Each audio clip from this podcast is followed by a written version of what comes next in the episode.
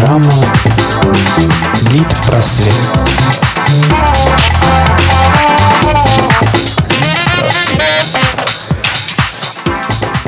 Всем привет! Это программа «Лид Просвет» и ее ведущая Репина Юлия. Какие же события произошли на этой неделе в литературном мире? 30 декабря 1905 года, 111 лет назад, родился Даниил Хармс, советский писатель, поэт и прозаик. 30 декабря 1863 года родился Редлярд Киплинг, английский писатель, поэт и новелист. Он стал первым в мире англичанином, который получил Нобелевскую премию в области литературы в 1907 году.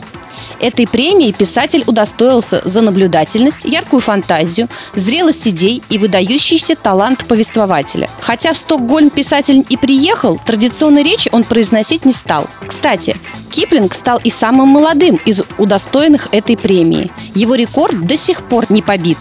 Киплингу в момент награждения было 42 года. Говорят, что Киплинг мог писать только черными чернилами. По этому поводу есть несколько мнений. Кто-то считает, что только чернила, изготовленные из черного вулканического стекла, могли вдохновить Киплинга на работу. А кто-то предполагал, что кроме черных чернил писатель не мог ничего разглядеть на бумаге из-за плохого зрения. Когда сын Киплинга Джон погиб в бою в начале Первой мировой, Киплинг стал жить настолько уединенно, что однажды один из журналов объявил о его смерти. «Только что я узнал, что мертв», — написал в ответ Киплинг. «Пожалуйста, не забудьте удалить меня из своих подписчиков».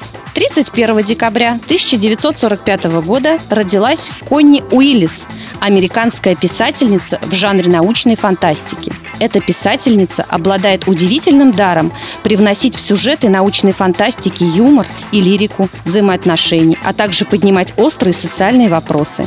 Одна из любимых тем Конни – это различные временные парадоксы и путешествия во времени. А вы знаете что? Совершить путешествие во времени вы можете не только прочитав книги Конни Уиллис, но также и заглянув в книжный магазин на Арбате. Для всех, кто увлекается историей Москвы, любит читать, для детей школьного возраста и для взрослых, Московский дом книги еженедельно проводит литературные экскурсии «Легенды Арбата». Посетив экскурсию, вы совершите своеобразное путешествие в город книг, в мир литературы, кино, архитектуры и изобразительного искусства.